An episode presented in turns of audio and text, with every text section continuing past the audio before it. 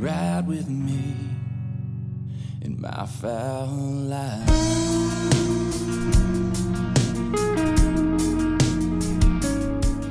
I'm so good it defies gravity because the world is so stupid and treacherous, and I'm still living the American dream beyond your wildest dreams. Lucky, lucky me, and lucky, lucky you. So, so let's get this on. So let's talk truth, logic, and common sense and the great spirit of the wild and all things God's miraculous creation. Shall we?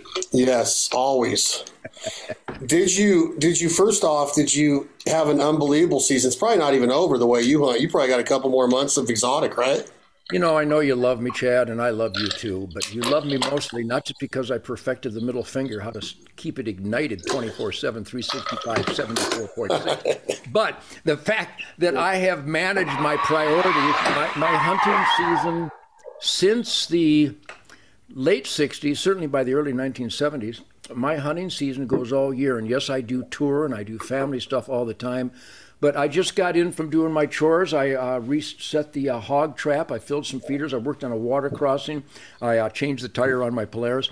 Um, I took the dogs out. We treat a couple of squirrels, but they got in the holes before I could shoot them. So I literally hunt every day. I got a setup in South Texas next week where they're overrun with these nilgai, magnificent nilgai antelope that are delicious and wary, and hogs from hell. So I'll grab my machine gun and get in a helicopter and balance the earth. So yes, I've had the official September through February, um, you know, whitetail season.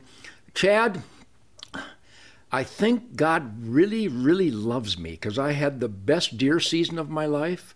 I have never had, I had a better duck season than not only the best in my life, but I killed more ducks and encountered more ducks, and my dogs retrieved more ducks than in any 10 year period of my life, mostly because I dedicated more time to it. But yes, I'm still celebrating that the 2022 into 2023 hunting season was by far the best of my life, and I'm still shooting good arrows. I got a new 360 Buckhammer Henry rifle here that I shot a couple of uh, Sika deer last week and, a, and, a, an elk.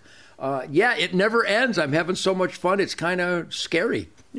What I'm trying to relate it to age though, real quick. I'm 48. You're you just turned 74. Four. Four. Okay. You have more energy than most 48 year olds do. Now, do you? Is it fair to say that hunters never die? And I don't mean that like we don't die. I get that, but hunting keeps us young in a way to where you literally just said verbatim, "This was the best hunting season of my life." Like how do you attribute that when you were in your 30s and 40s? You're making millions of dollars touring the world. You're a rock and roll god. You still are. You're shooting animals every single day. You're hunting with the great Fred Bear that we're going to get into today. But how do you say at 74 years old that this could possibly be your best hunting season? You got to be slowing down some. Well, I'm not slowing down some. Um, I, I, thank God every day I am, but I think it's important. I emphasize this. I do media every day, all various types of media, not just you know sporting and conservation, but I do political media every day. I do you know uh, policy-driven media every day. I just raise hell about rock and roll every day. I do media around the world with rock and roll and music and the the the. the effervescence of my musical career that I'm so lucky and so blessed to have. But let me put it in perspective. Okay, so I'm shooting really good arrows. I just shot my Mathews. I got a new Mathews image bow, a nice 46 pounds, lightweight and graceful, and, and spiritual, mystical flight of the arrow, invigorating. So I shoot my bow every day. But let's take it back to my youth. I was hunting with my dad.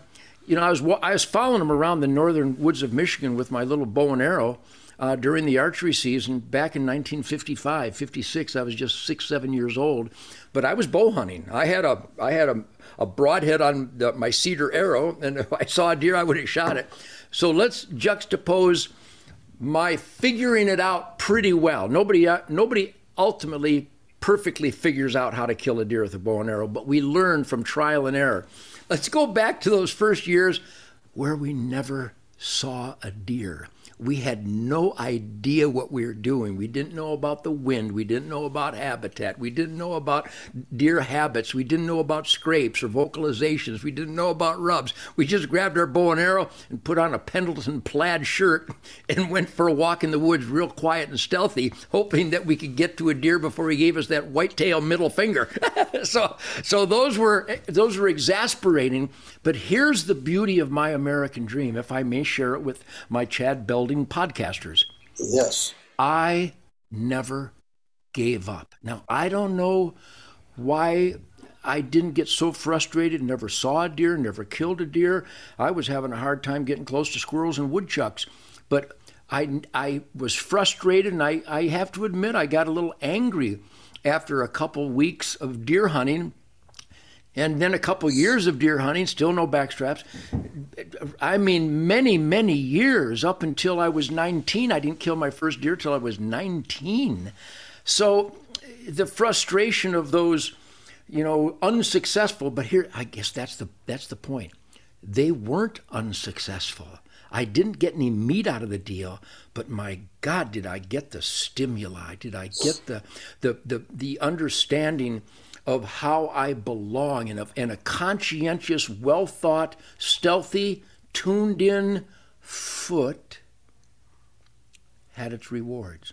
Ah, I could get a little closer to that that duck on the pond. I could get a little closer to that chipmunk on the log. So I learned that instead of blundering through life, one must be tuned in, conscientious, and stealthy. As not just in killing a deer with the bow and arrow but playing guitar being a parent being a husband being a, a, farmer a rancher being a good citizen in the asset column. So your your point about hunters never die the fred bear song the chorus ends each stanza in the wind he's still alive. We just celebrated Fred's 126th birthday in Grayling, Michigan. I wasn't there, but I was there in spirit, and the song was certainly there. And so there is a, a gang, a, a, a clan, a, a village, a, segment of society that looks to Fred Bear as if he's at the camp. I mean, with that song, when people call me, I got a, I got a text this morning. When I play the Fred Bear song in my truck, it goes faster and I actually feel the presence of you and Fred. What a what a lucky connection that is. So yes, a hunter never does die. As I pass it on to my kids and my grandkids, and we all do this, that's the big emphasis nowadays, is passing it on and keeping the conservation ethic alive. It's true that Fred is with me, my brother John is with me, my dad is still with me, my uncle John, my uncle, I'm getting goosebumps. My cousin Mark, who I learned to shoot squirrels with bows and arrows when I was seven and eight years old, they're gone, but they're still here in spirit. That's like when Gary Rossington died from cheap from uh, from uh, uh, Lynyrd Skynyrd, and Eddie Van Halen died, and all these great musical forces died. You can still you can still connect with them deeply through the music. Well, in the hunting world, we can still connect with how we conduct ourselves, the lessons we learned from our forefathers and, and our peers, and it never ends. So I'm old. I'm hoping to get another 20 opening days, but I take good care of myself. And this is what I emphasize in all my media. I've been clean and sober for 74 years. As a bow hunter, you are not going to get backstraps if you're drunk or stoned.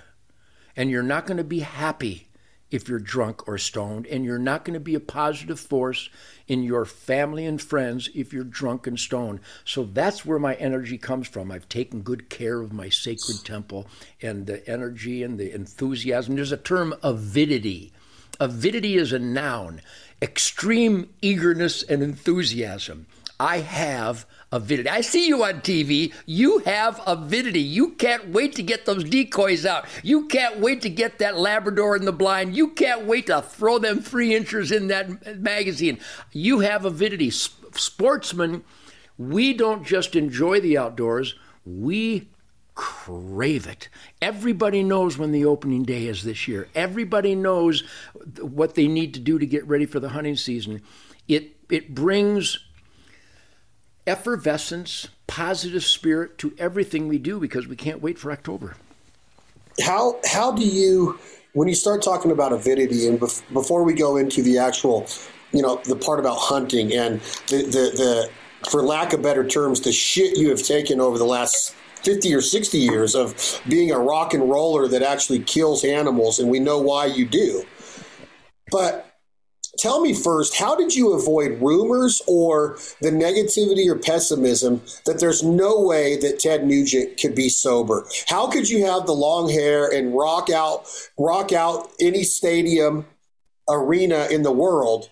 Because the, the, the rock and roll lifestyle has always been those three words.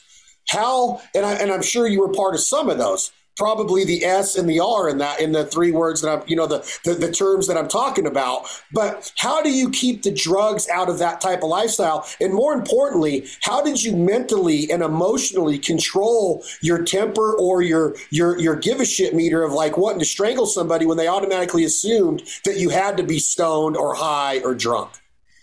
You know that last uh, uh, monologue I just gave you to a simple question. I'm afraid you're going to have to deal with another extensive monologue because the answer to that question, it's fascinating to me. And I think it's just fascinating in the human experience. My dad was such a drill sergeant. I mean, literally a drill sergeant in the U.S. Army Cavalry. He trained horses with a whip. and he never stopped doing that. That's how he trained our kids. Now, he never whipped us, but boy, we knew it was in the closet. Um, uh, I had this white privilege. I had the privilege of my dad having his boot up my ass my entire youth to discipline me and guide me to do the right thing. And if I got out of the line, he'd knock my block off. That's the that's the privilege of humanity of good parenting and discipline. So, with that in mind, was I or was I not the ultimate poster child for rebellion to go against all that discipline and get drunk and stoned like all the other hippies around me, especially when it, everybody was drooling and puking and thinking they were partying and falling over and dying. And they put a lot of pressure on me. But I take it back to the other side of my dad, which part of that discipline was to be a conscientious archer, bow hunter, he never used the word resource steward or conservation. It was just a given. When you when you talk about coming to dinner, you expect there will probably be some food there. so when you're hunting, that is conservation, that is resource stewardship. So it was never mentioned because it was a universally understood given and responsibility, uh, biblically and instinctually. So not only did I not rebel against my dad and and do all the stupid things that young people were doing in the 50s and 60s, but as a bow hunter, I was so mesmerized by getting close to animals. I grew up along the Rouge River in Detroit. It was in Detroit, but it was the Rouge River, and there was wildlife everywhere. It was awesome. And I would spend all my time when everybody else was playing baseball and football and basketball and hockey and whatever else they were doing. I was in the woods making bows and arrows and slingshots and trying to shoot a duck. I was just fascinated by the time with my dad in the northern woods of Michigan and I realized that his discipline against drugs, alcohol, tobacco, even though Chad, he smoked and drank. my, my, parents both smoked and, and drank, but they hammered at home that we weren't allowed to. So again, I should have been the rebel. But because I was more focused on the time with my dad in the woods, trying to get close to game, I couldn't have said it then, but I can say it, and I've been able to say it for the last 40 years at least. That higher level of awareness that is the foundation of stealthy hunting was more powerful drive for me than to be like everybody else and you get drunk and you turn 21 and you get drunk. No, you don't. You turn 21 and you have a good day. You be the best that you can be. Now, juxtapose that craving to get close to game with a bow and arrow with the fact that I got to play with the greatest musicians in the world. And when you're 19 and invited on stage with by BB King, you don't want to be comfortably numb. You don't want to be uncomfortably dumb and drunk and stoned. You want to absorb BB King's musical genius. And so I was driven to avoid the process by which all my friends were getting stupid and stoned and drooling and puking and, and dying. And so my own instinct said, well, I should probably rebel against my dad, but if I rebelled against my dad, I would do what these people are doing, and they stink. these people are forgetting this great arrangement we rehearsed with the Amboy Dukes, and they re- they forgot the arrangement because they're high. So I should probably not get high that will deter and compromise my musical dreams, and ultimately it will destroy my bow hunting dreams. So let's just say that the simple answer to how I avoided that so called peer pressure, I would like to make a point that I love my fellow man, but I have no peers. I'm me. I'm the only one like this, and I'd like to think you're the only one like this. And you should be an independent individual, rugged individual, independent dreamer. And that's what I've always been. So I have no peers, with all due respect to those great musicians, those great bow hunters. I'm me and no peer can pressure me. I can only be pressured by one thing in this world, and, and it's Mrs. Nugent.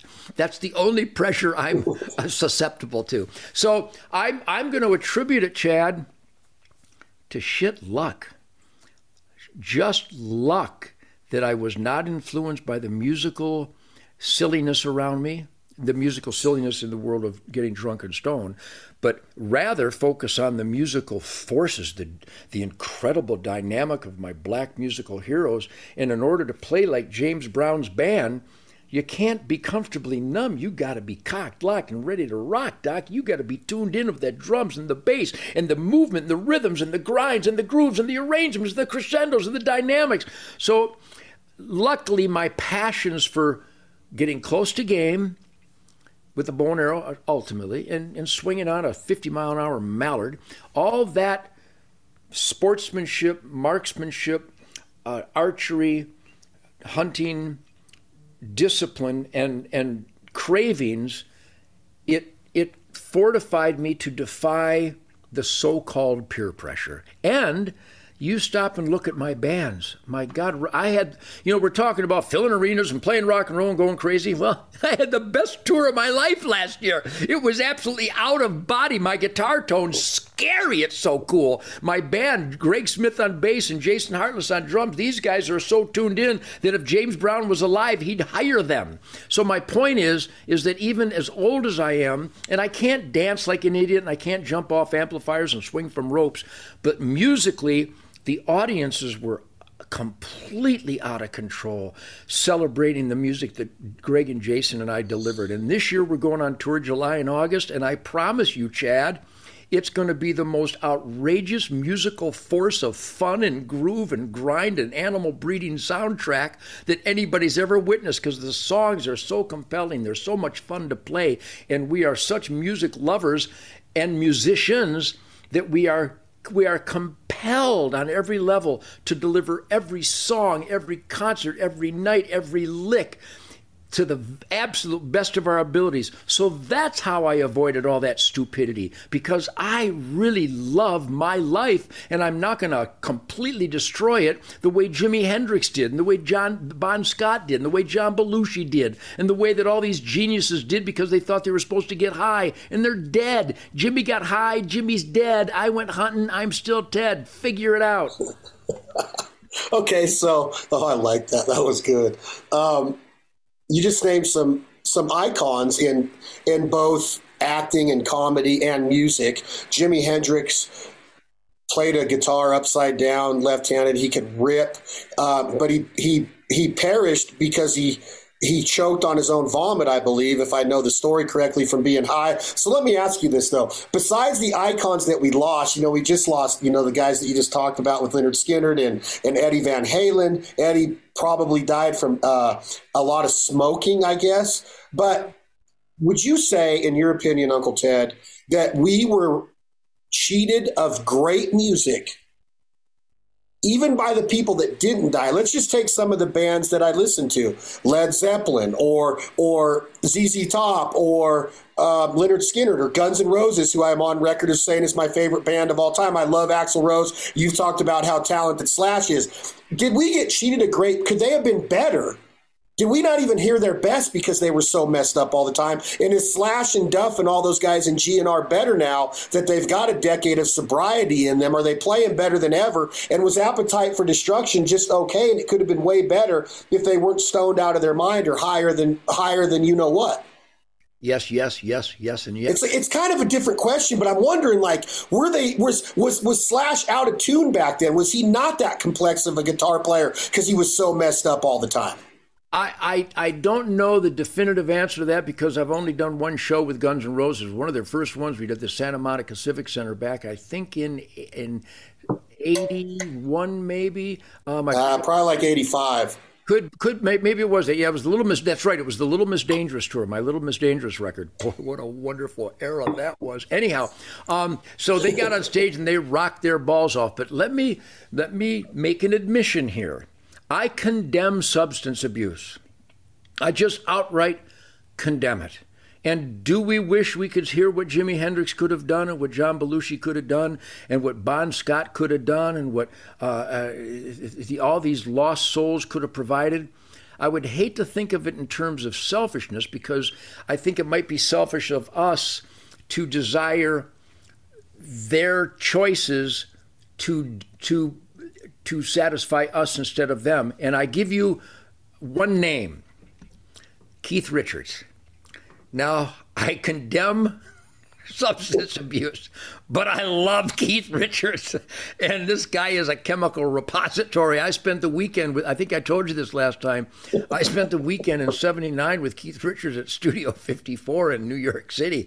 And he's such a hero of mine. He's a direct link to Chuck Berry and Bo Diddley and all those original blues, soulful monsters of, of, of authentic, emotional, dynamic, uh, work ethic music masterpieces. So Keith is is directly connected to that.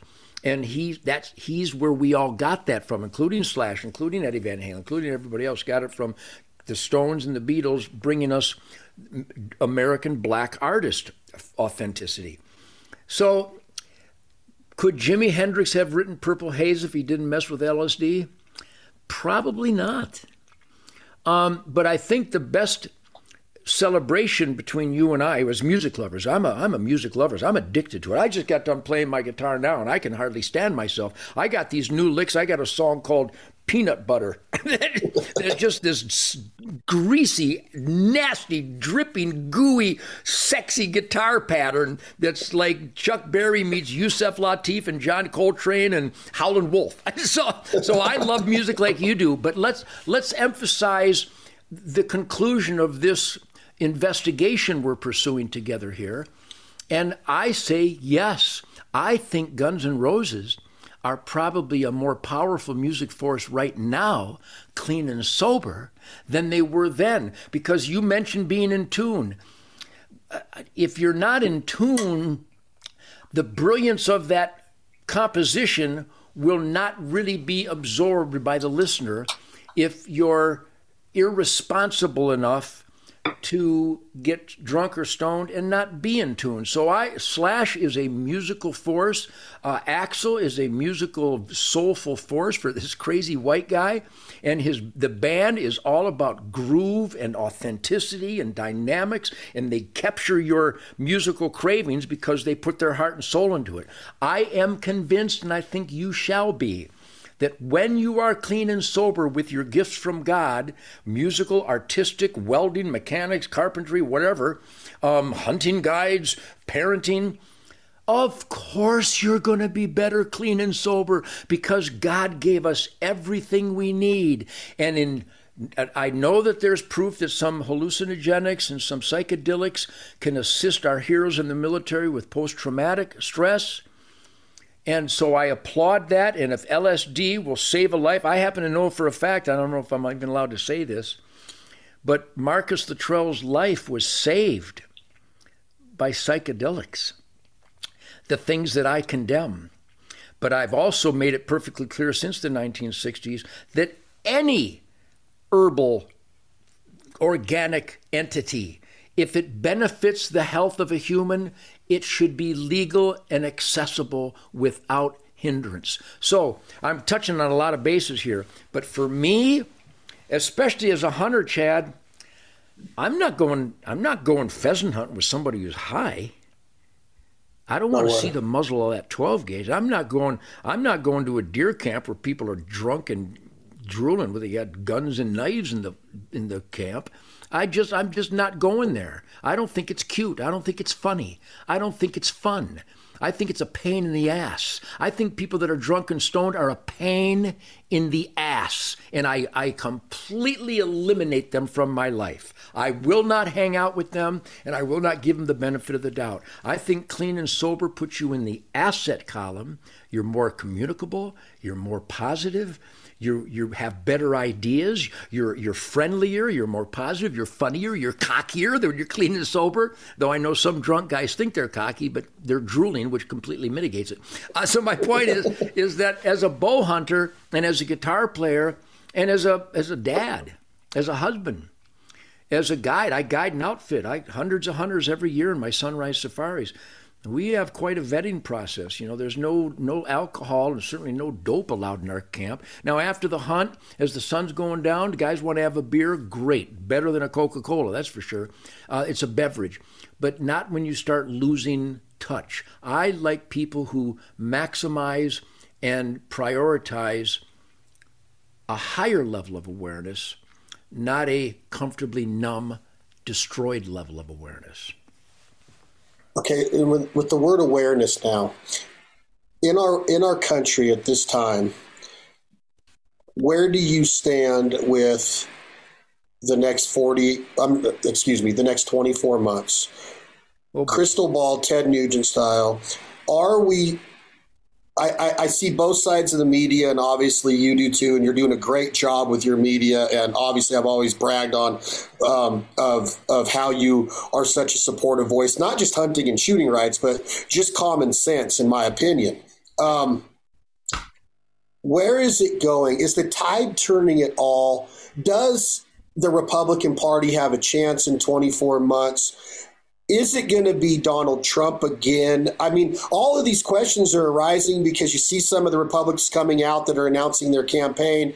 You, you saw what happened at the caucus a couple weeks ago at, um, when, when Donald Trump had, was gave his speech, and I was blown away by his by by what he was saying again. Um, I'm impressed with what he's been doing lately up in Ohio with the train derailment and the in the chemicals. I saw what he did yesterday, I believe, in Iowa for the firefighters. Um, people could blame that on a media blitz and just doing that with the cameras following you. But what is going on, Uncle Ted? I don't want to get into a bashing deal. Obviously, we can if we want, but I, I, I, this administration is doing is done so much bad.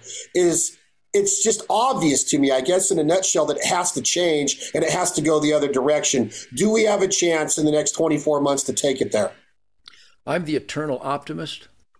Um, I see positive indicators. I mean, just the fact that we held McCarthy's feet to the uh, Make America Great Fire uh, uh, job description. Uh, the the rebellion, the, the rebels in the Republican Party that demanded he address the border, address Ukraine, address the uh, the uh, the orchestration of fentanyl slaughter of Americans by our own government. That he addressed the uh, the the torching and, and intentional uh, uh, orgy of tax torching by hardworking Americans, uh, giving military equipment to the Taliban, um, taking our tax dollars to fund Planned Parenthood to slaughter innocent babies. Uh, so the fact that McCarthy came around and that there were rebels in the Republican Party, real, real Republicans, not to be confused with the John Thune of South Dakota. Boy, what happened to John Thune, Mitt Romney? What kind? What species is that? All these Republican and name only backstabbers and oath violators. When you are against uh, your duties constitutionally to we the people, you're violating your oath. That's treason in my book. So I'm, I'm going off on a tangent here, which I'm really good at. But hope springs eternal. I see good indicators. I am with you 100%. I hope everyone listening right now will take a deep breath and don't, those that don't agree with me, don't get angry. Don't start calling me names. Just everyone take a deep breath and examine the track record, the quality of life under the four years of what I'm convinced is the greatest president of all times. And I really believe that if we don't get Trump in, DeSantis is awesome. Um, this uh, I can't even pronounce his name right now. This this I think he's an Indian guy. He's on Tucker all the time, and he's brilliant. I wish I could mention his name right now. I think Avek or something like that, a different type of name. He's brilliant. His his uh, policies are rock solid. But I would like everyone in the sporting community, which I think is our demographic right now on the Chad Belding Chad Belding uh, podcast. Donald Trump is the guy. Donald Trump brings the lowest unemployment. That's good. Donald Trump secures the border. That's really good. Donald Trump respects the hard earned tax dollars of Americans instead of giving it to our enemies, instead of giving it to the Paris Accord so we have to pay for the pollution of Bangladesh, Vietnam, India, and Pakistan and China. That's what the Paris Accord was. American tax dollars were paying the fines of polluters when we had cleaner air, soil, and water than any of them. Uh, so, Donald Trump, I would love to see the licensed hunting families of America just take a deep breath and realize that the only way to beat these horrible, horrible anti American, anti human Democrats, and people think that's hyperbole, the words have iron. The evidence of their anti humanism the evidence of the Joe Biden gangsters' anti American agenda. They literally will bend over to reward murderers and then condemn an American for self defense. George Kelly, Arizona, uh, Kyle Rittenhouse. Um, so many examples. We, as a sporting community, if we voted en masse, if we got off our ass and voted, all of us, for real conservative Republicans, America would be on the fast track to that shining city on the hill. It's it's that simple. Everything Joe Biden has done, Trump warned us about. Biden has accomplished it, and Biden has ruined everything. He is an evil, scary, embarrassing, horrible, tyrannical man. He's a bad, bad father. He's a bad, bad husband. He's a bad, bad American. He's a horrible human being. And his entire administration have toxified everything they have touched. And Donald Trump had everything right. We had energy dominance, not energy independence. We had energy dominance. It was an asset. We were getting paid for our energy instead of our own government blowing up the Nord Stream 2 pipeline in creating the worst environmental disaster in the history of planet Earth. And Joe Biden's gang did that. And I could go on and on with thousands of examples. But if anybody out there is still confused, what Joe Biden represents, my God, you need to put down the pipe. You need to quit scooping LSD into your mouth. Joe Biden is a scary, horrible, dangerous, evil man, and everybody in his administration is supporting that dangerous, evil American destroying agenda. And Donald Trump has the answer to every problem we have in America. He is the man to make America great, strong, independent, and in charge.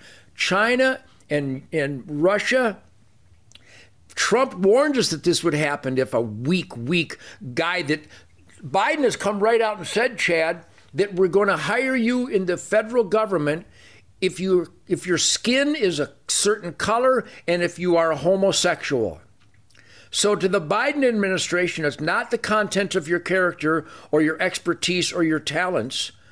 It's about the color of your skin and your homosexuality. He's come right out and said it. If that doesn't, if that's not pure evil, I don't know what is. That's as anti human as a human can be. And Donald Trump is against all those horrible things, and he's for we the people. There's a term. The term is shit kicker. Believe it or not, even in that suit and with that hair, Donald Trump is a shit kicker. He's a down to earth street guy. He's a pragmatist. He's a realist and he's a constitutionalist. And if the sporting community would vote for this man across the board, we would not only make America great, but then we could start arresting these treasonous, evil people in the Democrat Party who've ruined everything. How do I answer the question when I say stuff along the lines that you just said the last four or five minutes, Uncle Ted, when you say, I look at people and I say, just tell me right now, what did he not do that he promised in the 2016 campaign? When he went on the campaign trail, he said this is what he was going to do, whether it was the border, whether it was embargo, whether it was China, whether it was tariffs, you name it. Homeland security, military, taxes. He did not fault on any of it. The one thing that I hear consistently, and this comes from Republicans too, that, that are sportsmen, some of them even work in this industry and their livelihood depends on this, which they could say, well, Obama was one of the greatest gun salesmen ever. And, yeah, right. you know, you, you say all that. But I'm talking about supporting the ones that support us. They always have the same, they always have the same rebuttal. Well, if he would have just stayed off Twitter, if he would just keep his big egotistical mouth shut. And I'm like, wait a minute. He's a CEO mentality. He's a leader. What is wrong with opening your mouth and starting shit when it needs to be started? That's always what I say. How do I answer this where I don't come across ignorant? Look him right in the eye and go, Well, you soulless pussy. What the hell does that have to do with anything? Do you want to get the job done or you want your feelings protected? What's more important, making America great or your feelings? Take your feelings and shove them up your ass. We need to get the job done. President Donald Trump is a leader. He took care of business. He went to North Korea. He confronted uh, Putin. He made sure that we were safe. He got us out of illegal, immoral, anti constitutional wars. Everything he did was great, but you're worried that he hurt your feeling because he said something smart. And I'd like to say another thing you should say after you call him a soulless pussy, you should say, Give me an example. What did he say that you thought was caustic or abrasive? Because they've got nothing. What they claim are mean tweets are inconsequential. I mean, you and I, in order to be successful, for us to get from one day to the other, we got to be honest. And if one of my guys has got a booger coming out of his nose, I'm not going to go, gee, look, don't tell don't tell him, but he's got a. Tell him! Tell him he's got a booger coming out of his nose. If that hurts your feeling, you're not man enough to be in my band. Which, by the way, I've never had to tell anybody that. But the point is, is you need to be confrontational to get the job done. And if your feelings are hurt because someone confronts you, then get the hell out of my way and let me get somebody with some balls. Donald Trump had balls, and we've been not only dumbed down in America by an anti-education system in the media and Hollywood and big tech fact checkers. but the, the, things that we have to deal with on a daily basis are just bizarro world. It's like it's like Rod Serling wouldn't even produce this Twilight Zone. This is too stupid. What's going on? So when people in the industry or anywhere in life say something like that, I very very calmly say, "Well, you soulless pussy." So your feelings matter. Really, your feelings will help me be happy. How?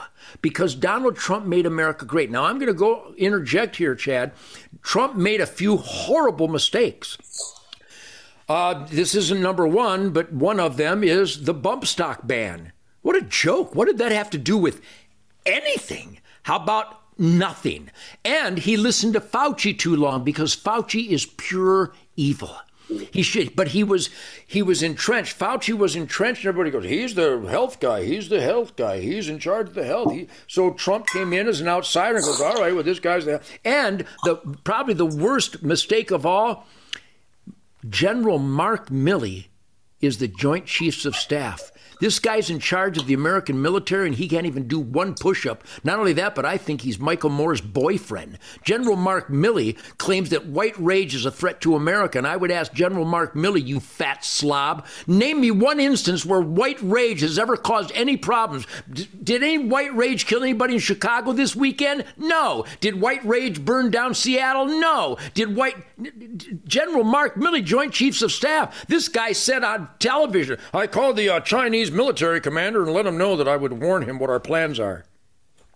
The United States military leader said he called the communist Chinese military leader and let him know he would warn him what America's plans are. Why didn't the U.S. Marshals tackle that fat slob and put him in a straitjacket and try him for treason so we faced a firing squad? General Mark Milley, you are a bad, bad man. You have lost your soul. All my military buddies, which I spend every day with, the Delta Force and the Army Rangers and the Green Berets and the Navy SEALs, these are the best warriors in the world. They said at one time, General Mark Milley, you were an absolute military leader, but you've turned into a communist pawn the Joint Chiefs of Staff of the U.S. military, Chad, has come out and said these treasonous declarations, and people look the other way. So Trump listened to this punk far too long, listened to Fauci punk far too long, and he banned bump stocks with never nobody's ever been shot with a bump stock. Meanwhile, people are slaughtering each other with all kinds of weaponry, including cinder blocks and pipes and pool cues. But they keep arresting them, keep letting them out, so they can keep slaughtering people with cinder blocks and pipes and pool cues when no assault weapon is ever used anywhere to kill anybody. Well, occasionally, but like one percent of the time. So if you had a if you had a leak in your room and you saw a ninety percent gap and you saw a one percent gap, how would you stop the leak in your room? Going after the 1% gap or going after the 90% gap? These people are out of their minds.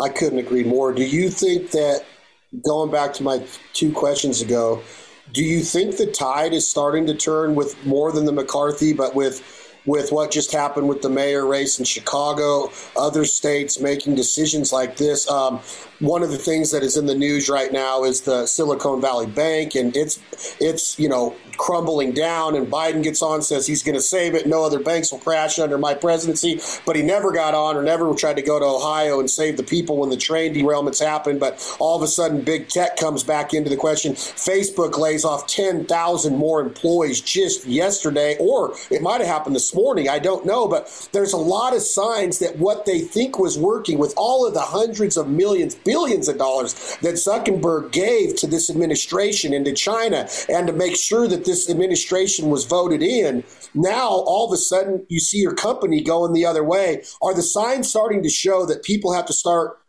admitting that we did have a quality of life from 2016 to 20, and now we're in the shithole? All those examples you just gave, Chad, are right on the money, but I think some really powerful indicators are that Bill Maher is starting to sound like Ted Nugent. that is true. And even Jon Stewart is getting honest. Jon Stewart, a you know a shill for the for the the so-called progressive liberals, um, he's now coming around, and even on Stephen Colbert, who's just a just a horrible punk of a, a, shallow human being. I'm giving the benefit of the doubt the human being reference. Um, so Jon Stewart was on uh, Stephen Colbert, and he let him have it regarding the Wuhan virus. And why do you think they call it the Wuhan virus? And you think it's it's racist to call it a Chinese virus? It's in Wuhan. There's a Wuhan lab. That's where it came from. And let me make one thing perfectly clear about the Wuhan weaponized virus. I keep hearing people go, you know, you think they it, it leaked. It it didn't leak. The communist Chinese military were creating a weaponized virus to kill people, and Fauci, Pelosi, and Obama were there financing the weaponized virus to kill Americans in Wuhan with our tax dollars. Somebody write that down. And here's another little exclamation I thought I'd share it's not a vaccine. It's an experimental shot. And if you took the experimental shot, I pray for you because more people's lives have been ruined and lost from the experimental shot than from the Wuhan weaponized virus because they were given bad information by a corrupt health industry. Can't believe they even call it a health industry. The CDC is the enemy. The FBI is the enemy. The FDA is the enemy. The USDA is the enemy. Somebody figure this out. The guitar players figured it out. So these are the kind of issues that I confront every day in the media. And I got to tell you, I do. I do these interviews where these people I make statements like that and there's there's silence because they know I'm right. They know I have unlimited evidence to support every word out of my mouth I've shared with you here today, Chad. The evidence is unlimited, overwhelming, ubiquitous, and, and, and endless. So, we, the people in the sporting community, it goes right back so, to answer your specific inquiry, Yes, there are many indicators that even the brainwashed, brain dead sheep liberals are seeing that their own quality of life when they go to the gas station, when they go to the grocery store, when they see their friends dying from an experimental shot, when they see athletes tipping over left and right from the experimental shot. Even the dumbest people in the world are having a, a, a life saving aha moment because they can see that everything the Democrats do is pure evil. They are against the best of us and they are gung ho for the worst of us. They are orchestrating an invasion. The Democrats have opened the border so the Chinese produced chemical warfare of fentanyl and methamphetamine can be brought over by Barack Obama and Eric Holder's gun running friends in the cartels to kill Americans. That's Joe Biden killing Americans with the open border so the Chinese chemical warfare of fentanyl and methamphetamine can be brought in by the savages of the drug cartel, which happens to be the friends of Barack Obama and Eric Holder, who they supplied guns to to kill Americans. Hello, and let's go back to our first exchange, shall we, Chad? When people are getting high, well, it's a har- it's a victimless crime. It's a harmless. Really?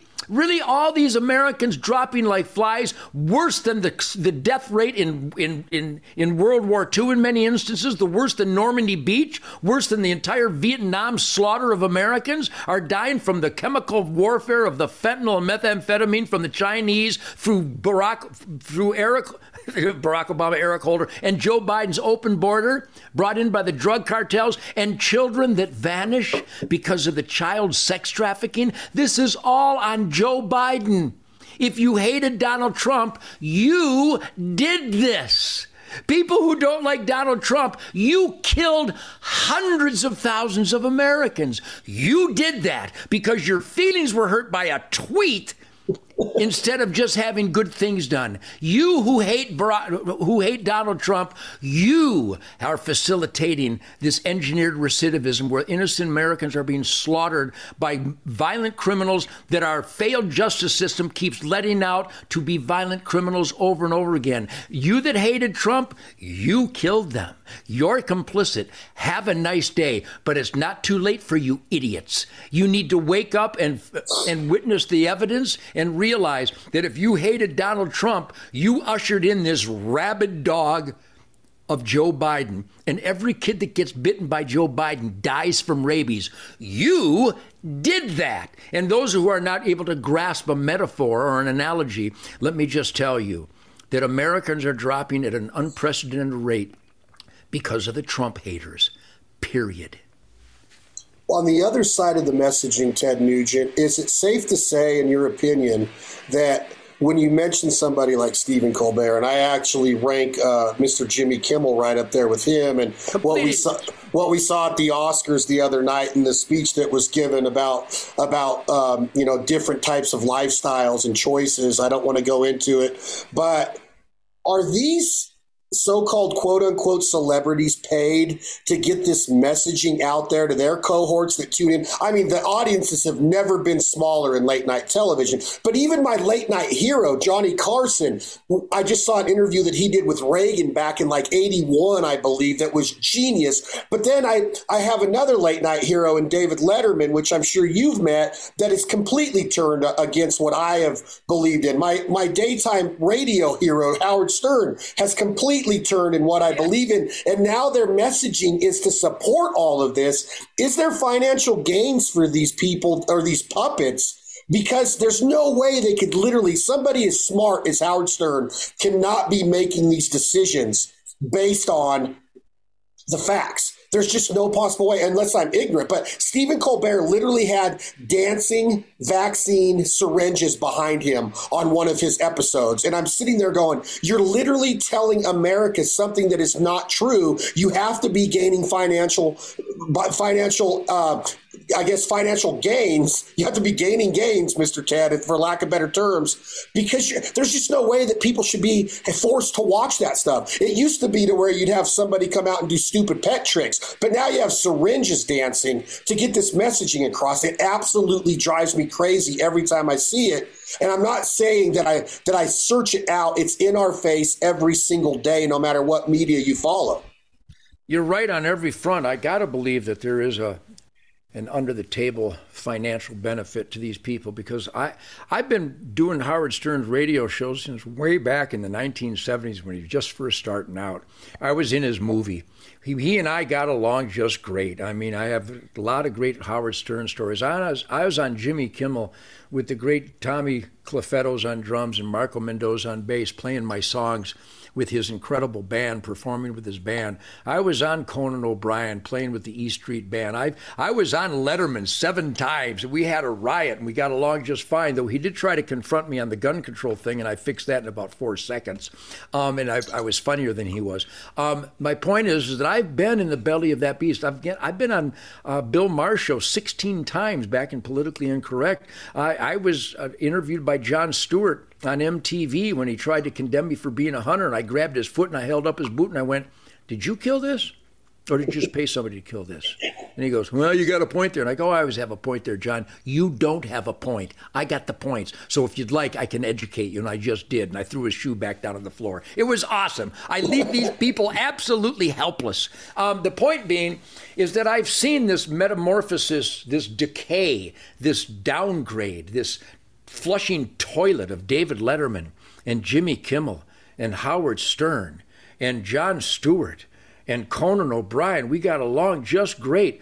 So I suppose if you smoke dope every day, you can get that stupid.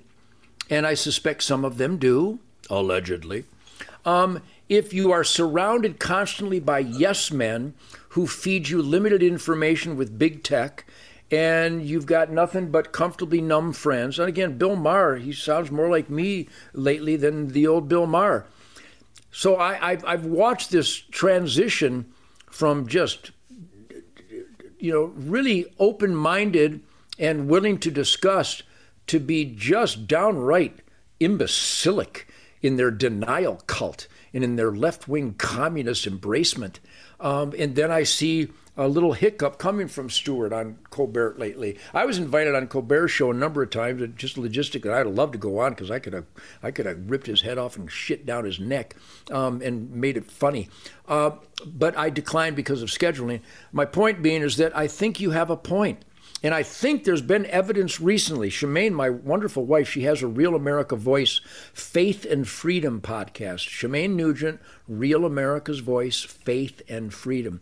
I have a Ted Nugent Real America's Voice Spirit Campfire every week, and I do the nightly Nuge every night, and I, di- I dissect and analyze and investigate all these strange, strange horrible policies that kind of strangle the entrepreneurs and the hardworking American families. So I have watched the change in the media from, like you said, Johnny Carson. When I'd come home from a European tour, I knew I was home in America when I turned on Johnny Carson. There was just something about it. And, and I watched Conan go from sensible to just downright stupid commie. I watched uh, Stewart do the same thing. I watched Letterman do the same thing. I watched Kimmel and, and all these people just lose their soul, not just lose their mind, but lose their soul. They still see this footage of the January 6th scam where the January 6th committee claimed they're investigating it. You don't investigate a bank robbery if you don't review the security camera footage. You can claim you're investigating the bank robbery, but if you don't look at the security camera footage, you're lying. You're not investigating anything. And the January 6th committee was lying. Everything they did was one big, horrible, nasty, oath violating lie because you don't investigate January 6th and not allow the security camera footage to be part of the investigation. Yeah, Just so a little crazy. observation from Just the crazy. Tango, Tango, maybe the truth, logic, and common sense crowbar up your ass might help.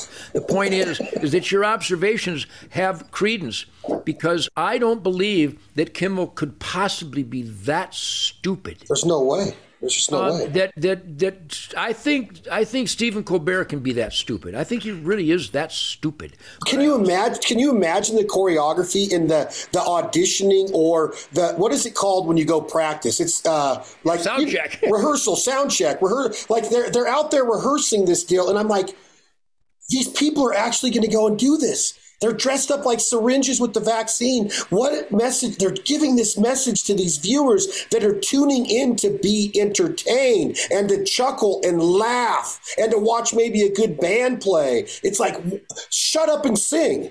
But my buddy Brett Cobb wrote a song called Shut Up and Sing. Why can't I just I remember watching Eddie Murphy stand up. There was never mention of any politics in there at all. He just said shit that he'd get canceled in five seconds today. I get that. But he was absolutely genius. Next level genius back in Raw and Delirious in the mid 80s and the early 80s. And now Dave Chappelle goes on and says something like that. He's canceled, but Stephen Colbert can go on there and shove it down your throat on public TV on one of the three major networks. It's, it's mind blowing.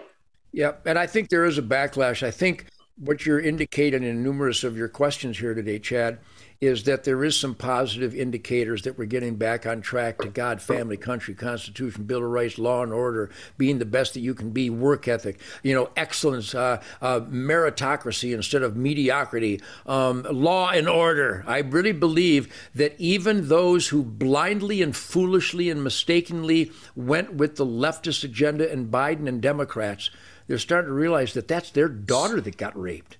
That's their neighbor that got killed. That's their buddy that got carjacked. And the, the, evil people don't give a damn what your political credentials are. There is a runaway explosion of violent crime that is a direct result of engineered recidivism. I would like to think everyone watching us right now might call their mayor, their chief of police, their state trooper commander, and their sheriff. You might call your senator and your congressman and your attorney general. You might call your governor's office and go, hey, we see what's going on here. It's engineered recidivism. You're doing this on purpose. When people shoot at people, I don't really care if they hit them or not. If they're willing to shoot at people, I don't ever want them in the same mall as my children. If someone is willing to shoot at someone on the street, put him in a cage. If the victim didn't do the right thing and cut him in half with a quadruple tap center mass and get him out of the equation, if you've got him in the court system, don't ever let him go shopping with my family again. They keep letting letting out violent criminals to continue their violent criminal orgy, and it's engineered recidivism. Everybody, call your elected employees today and say, hey, I see what you're doing here. All this violent crime, it's engineered recidivism. You're letting these monsters out on purpose, and I want you to stop it. And if you don't stop it, Mayor, Chief of Police, uh, State Trooper, Commander, Sheriff, if you don't stop it, Prosecuting Attorney, if you don't stop it, Attorney General, Lieutenant Governor, and the Governor, if you don't stop it, Senator and Congressman, I'm going to get everybody I know to vote your ass the hell out of here because I don't want my kids shopping or going down the road with violent criminals who you keep letting out. Because if my family is a victim, I'm coming for you. And I want to make sure that that message that Uncle Ted Nugent just said doesn't go closed minded or closed ear to the other side of the political spectrum that we're speaking about today. We are obviously conservative, unapologetically.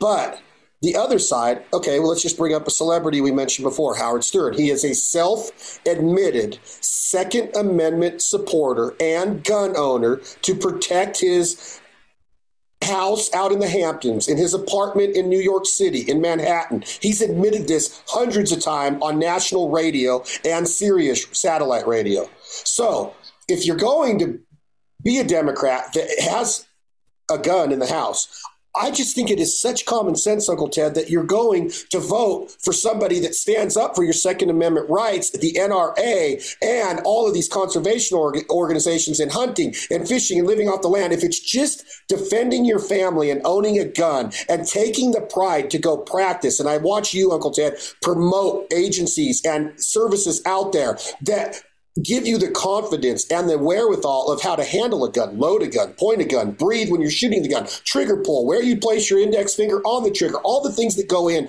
to becoming confident with that weapon. Democrats own guns too. So you can't tell me that you are going to vote for anybody that is voicing anything like this administration has to outlaw guns and to go after our guns. And it's not just Joe Biden, it's a lot of the state senators, congressmen. There's a lot of people, and I'm going along the lines of what Ted just said. Call your politicians at the state level, the city level, the county level. Get involved. You, if you're a sportsman and you have a hunting license, it's mind blowing to know what Keith Mark and Uncle Ted Nugent have done with Hunter Nation and to know how many of us are not voting.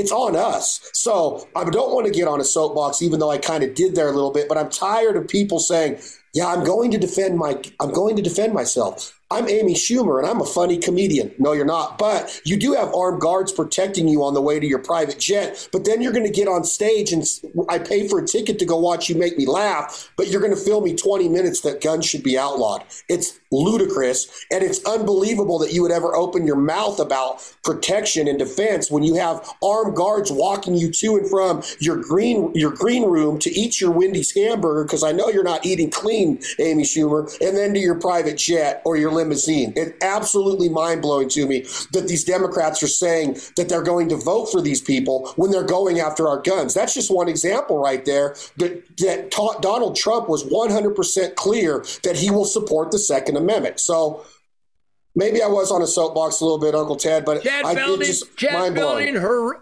hallelujah, hallelujah, ditto, ditto, ditto, no shit. But you're making this point, and I hope everybody recognizes it, that all these people who admit that they have armed guards, or like Howard Stern, he's had a concealed weapons permit in New York City forever, one of the rare guys that do and he claims he's for the Second Amendment, for self defense, and for owning the gun. And then he votes for people who would take them all away. And then yes. he promotes the careers of politicians who would infringe, which is an oath violation, which makes you a treason, which means I get to put you in front of a firing squad. And people go, oh, Nugent, reckon, Nugent threatened to kill people. No, I didn't. I'm saying if you're treasonous, you need to be hung or face a firing squad. That's not the guitar player's hunch. It's in our laws. So the yes. point is, Howard Stern and the Amy Schumers of the world and the Jimmy Kimmels of the world and all of these hypocrites, they have armed guards or they carry a gun. Who's the uh, the Robert? Um, uh, uh, geez, I can't think of his name right now. The, probably the most famous actor in the world. I just adore him. Um, Are you talking about the shooter Baldwin? No, that was a joke. Alec Baldwin. guy, what a dirtbag he is. Oh I man! I can tell you a great story about me handling prop guns in uh, television shows. But any, and I will in a minute because it's interesting. But uh, uh, Robert De Niro, this guy oh, has become God.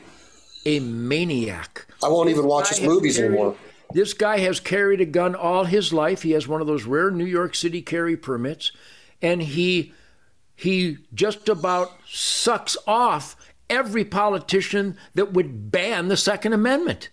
So the hypocrisy is just stunning out there. And that's the left in a nutshell. The left in a nutshell is all about all these self evident truth, freedoms, and rights for them but nobody else. If you're not a member of their gang, and the Democrat Party is a gang. The Democrat Party and the communists and the liberals and big tech and Hollywood and Disney and even Tractor Supply, Chad, Tractor Supply. Farming and ranching, they supported a drag queen event in Texas where the, the fat, perverted men dressed like prostitutes were singing Kiss Me Where I Pee. Tractor wow. Supply supported that. So there's a lot that we can do, but number one, I've always condemned the number one sin of man. Well, that's pretty outrageous. What would that be, Ted? I'll tell you what the number one sin of man is apathy. When you're standing by watching your neighbor's house burn down, picking your nose, that's a sin. You're supposed to get some water and help put the flames out. When you witness America turning into a Joe Biden gangster, methamphetamine, fentanyl chemical warfare, Ukraine tax torching, child molestation, child sex trafficking, open border, everything horrible, horrible, horrible, treasonous, treasonous, demonic, demonic, and you just go hunting and you don't vote for a guy that would stop these horrible conditions and policies, that's a sin because you could have voted. You could have got your buddies to vote. You could have got your family to vote. You could have got your neighbors to vote. And I know the votes have not been legal, and the whole voting system has been just scam beyond belief. But we have proven with Hunter Nation. We have a hunternation.org. I hope we can put on the screen at some point. Hunternation.org and huntthevote.org. We can show you jurisdictions where Keith Mark and I went in and we confronted the hunting community because we saw that an embarrassing, a suicidal percentage of hunters don't vote. And the, what's more freedom oriented than the outdoor lifestyle? Hunting, fishing, trapping, and even though the Second Amendment has nothing to do with any sport, it certainly is intrinsic to the freedoms that is uh, alive and well in the sporting community. All of us hunting, fishing, and trapping friends have guns and the left wants to ban all those guns. Trudeau banned all assault weapons, which included all squirrel rifles, all bolt action rifles, lever action rifles, 30 30s, and and and side by side 475 H and H's. I don't know if there is a 475, 375 H. My point is. If you're standing on the sidelines watching this horror story unfold, it's your fault. So, hunternation.org and huntthevote.org. And I'm going to give you another one here we're working on.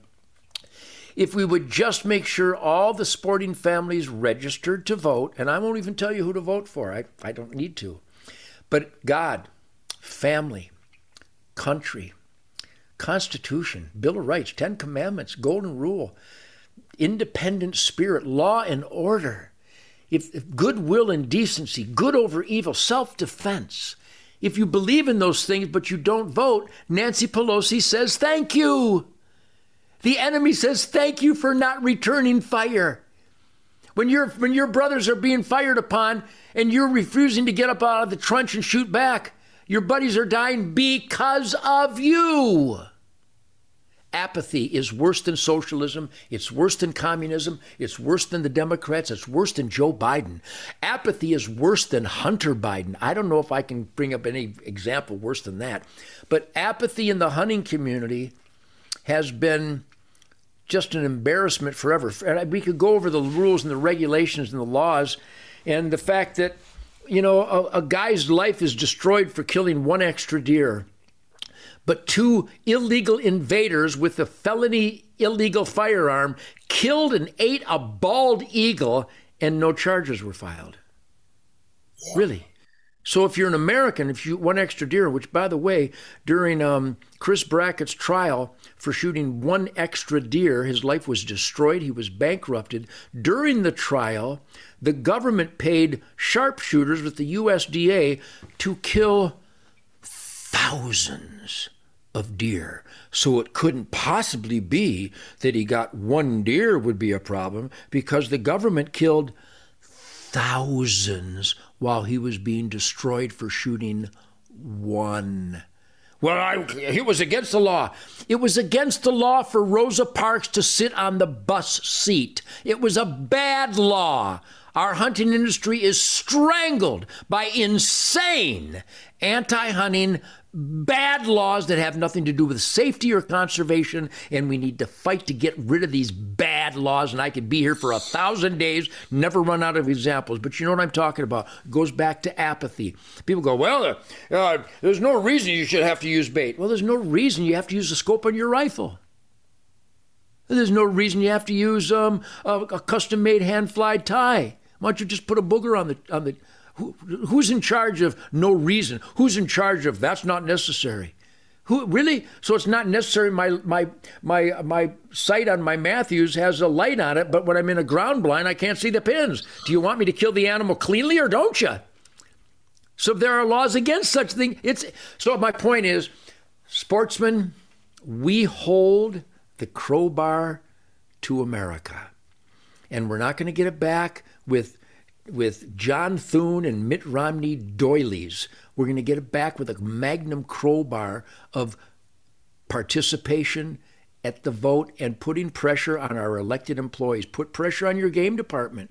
Put pressure on your DNR and your state wildlife agency, but politely and, and friendly, but explain to them how their laws are nuts. They're insane.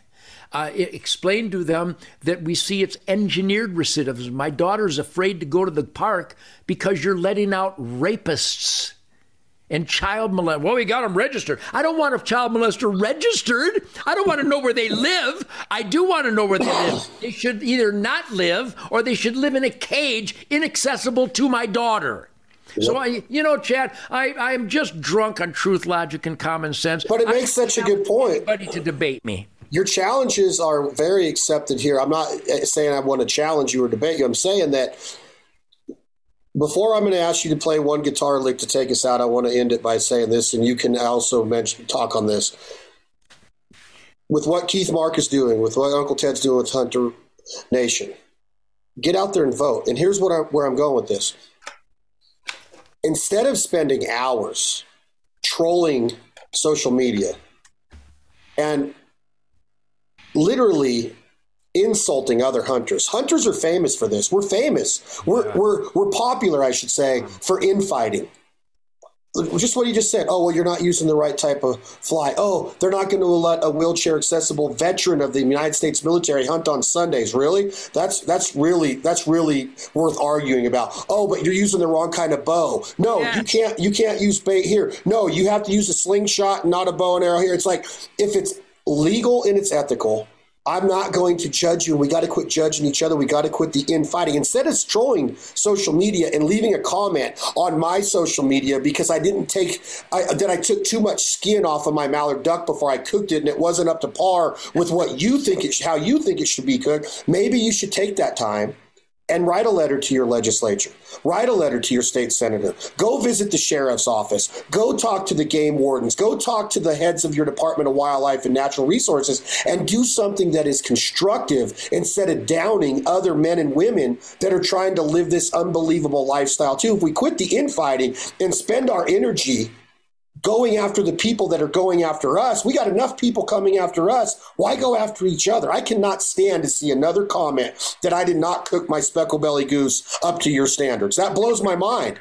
Go cook it yourself. Quit watching me.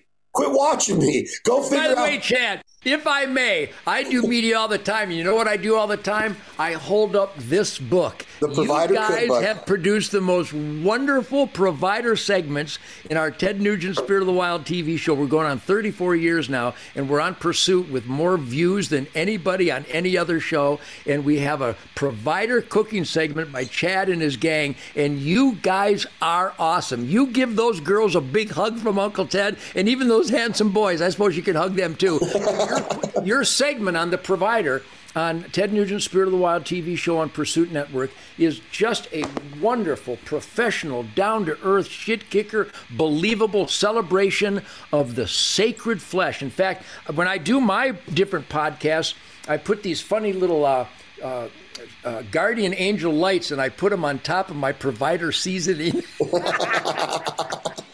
at that. That's the crosshairs. I, I want you to know that we are teammates in celebrating what I've always called the sacred flesh. It's why we hunt. We hunt to feed our families the ultimate, most natural, renewable, delicious nutrition in the world. And the Provider Cookbook, you and your buddy did a great job. And your segments on Spirit of the Wild are just awesome. We're, we're proud to have you part of the family, man. Heck yeah, I'm proud to be part of it and everybody there. Uh, your wife is unbelievable. Miss Linda's unbelievable. Your son is taking great care of us when we see out on the road. Um, it just it's just awesome to know that things that you would have thought 20 years ago when you listened to Cat Scratch Fever and I saw you live at the Reno Hilton Amphitheater that's now called the Grand Sierra. But what I used to, show. I used to supply all the portable toilets with our company to that amphitheater, and I was backstage and I'd see you going on and you shot your arrow and it's flames and no buffalo. Like like now to, to know that I'm friends with you and I've been to your house, I've been in that room you're sitting in. It's just like pinch me right and the B side stage and watch you rip the guitar. It's just amazing. So thank you, Uncle Ted we're proud to be part of the Spirit of the Wild family. Thank you for coming on the podcast yet once again. Do you want to go out? with a little peanut butter? Do you want to go out with something that's new or something that's more familiar? This is Ted Nugent. Thank you all for being here. Thank you, Uncle Ted. Thank you all for the subscriptions and downloads. We'll have another new episode coming soon, but this has been another episode of our podcast with the unbelievable, the one and only Uncle Ted Nugent. Whenever I get in from uh, checking my trap line, I got earth under my fingernails. I got dirt. I snort the good Mother Earth's essence. I've got some raccoon blood and guts under my fingernails, and I grab the guitar, and cool stuff just happens.